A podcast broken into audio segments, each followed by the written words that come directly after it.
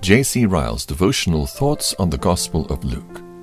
Section 135 Crucify Him. Luke chapter 23, verses 13 through 25.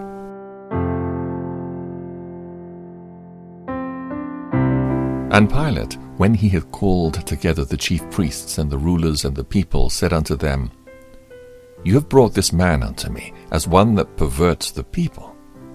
And behold, I, having examined him before you, have found no fault in this man touching those things whereof you accuse him. No, nor yet Herod. For I sent you to him, and lo, nothing worthy of death is done unto him. I will therefore chastise him and release him, for of necessity he must release one unto them at the feast. And they cried out all at once, saying, Away with this man, and release unto us Barabbas, who, for a certain sedition made in the city, and for murder, was cast into prison. Pilate, therefore, willing to release Jesus, spoke again to them. But they cried, saying, Crucify him, crucify him. And he said unto them the third time, Why? What evil has he done? I have found no cause of death in him. I will therefore chastise him and let him go. And they were instant, with loud voices, requiring that he might be crucified. And the voices of them and of the chief priests prevailed. And Pilate gave sentence that it should be as they required. And he released unto them him that for sedition and murder was cast into prison, whom they had desired. But he delivered Jesus to their will.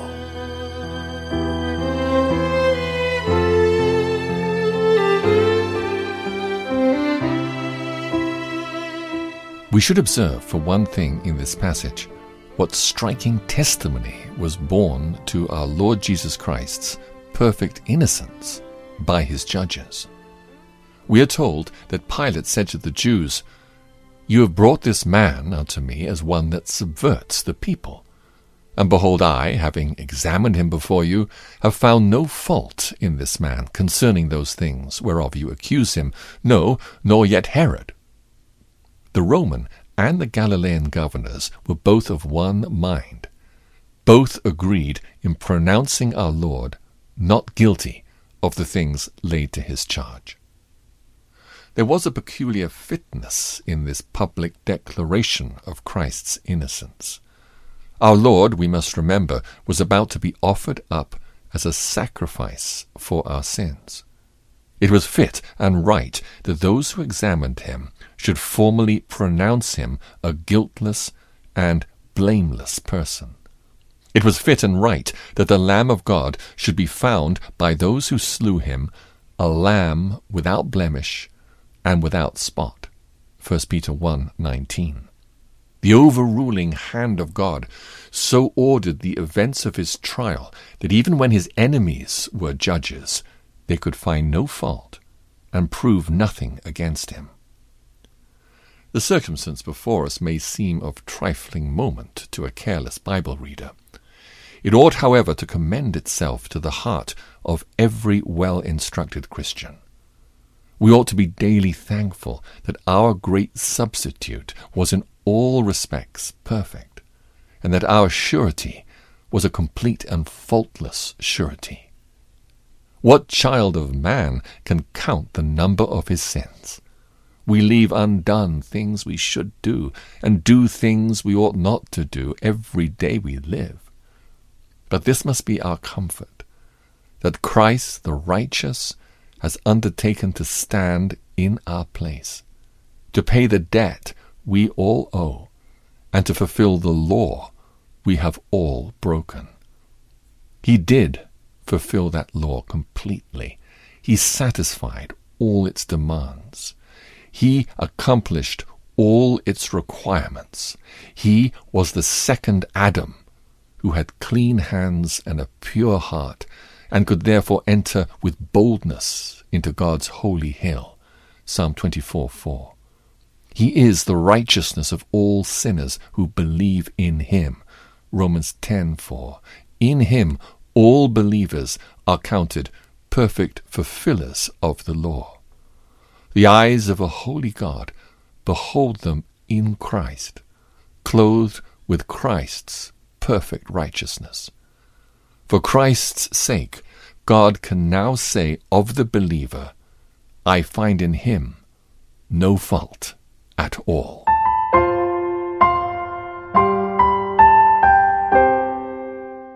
Let us learn for another thing in this passage how thoroughly the Jews took on themselves the whole responsibility of our Lord Jesus Christ's death. We are told that when Pilate was willing to release Jesus, the Jews cried, saying, Crucify him! Crucify him! Again, we're told that with loud shouts they insistently demanded that he be crucified, and their shouts prevailed. This fact in the history of our Lord's Passion deserves particular notice. It shows the strict accuracy of the words of the apostles in after times when speaking of Christ's death. They speak of it as the act of the Jewish nation and not of the Romans. You killed the Prince of Life, says Peter to the Jews at Jerusalem. You slew and hanged him on a tree. Acts 3:15, Acts 5:30. The Jews have both killed the Lord Jesus and their own prophets, says Paul to the Thessalonians, 1 Thessalonians 2:15. So long as the world stands, the fact before us is a memorial of man's natural hatred against God. When the Son of Man came down to earth and dwelt among his own chosen people, they despised him, rejected him, and slew him.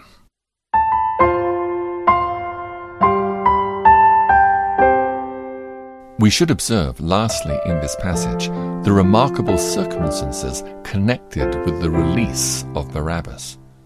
We are told that Pilate released Barabbas, the man in prison for insurrection and murder, but he delivered Jesus over to them to do as they wished. Two people were before him and he must needs release one of the two. The one was a sinner against God and man, a malefactor stained with many crimes. The other was the holy, harmless, and undefiled Son of God, in whom there was no fault at all. And yet Pilate condemns the innocent prisoner and acquits the guilty. He orders Barabbas to be set free and delivers Jesus to be crucified. The circumstance before us is very instructive. It shows the bitter malice of the Jews against our Lord. To use the words of Peter, they denied the Holy One and the Just, and desired a murderer to be granted to them. Acts 3:14. It shows the deep humiliation to which our Lord submitted in order to procure our redemption. He allowed himself to be reckoned lighter in the balance than a murderer, and to be counted more guilty than the chief of sinners. But there is a deeper meaning yet beneath the circumstance before us, which we must not fail to observe. The whole transaction is a lively emblem of that wondrous exchange that takes place between Christ and the sinner, when a sinner is justified in the sight of God. Christ has been made sin for us who knew no sin, that we might be made the righteousness of God in him. 2 Corinthians 5:21. Christ the innocent has been reckoned guilty before God, that we, the guilty, might be reckoned innocent and be set free from condemnation. If we are true Christians, let us daily lean our souls on the comfortable thought that Christ has really been our substitute and has been punished in our stead. Let us freely confess that, like Barabbas, we deserve death, judgment, and hell. But let us cling firmly to the glorious truth that a sinless Saviour has suffered in our stead, and that believing in Him, the guilty may go free.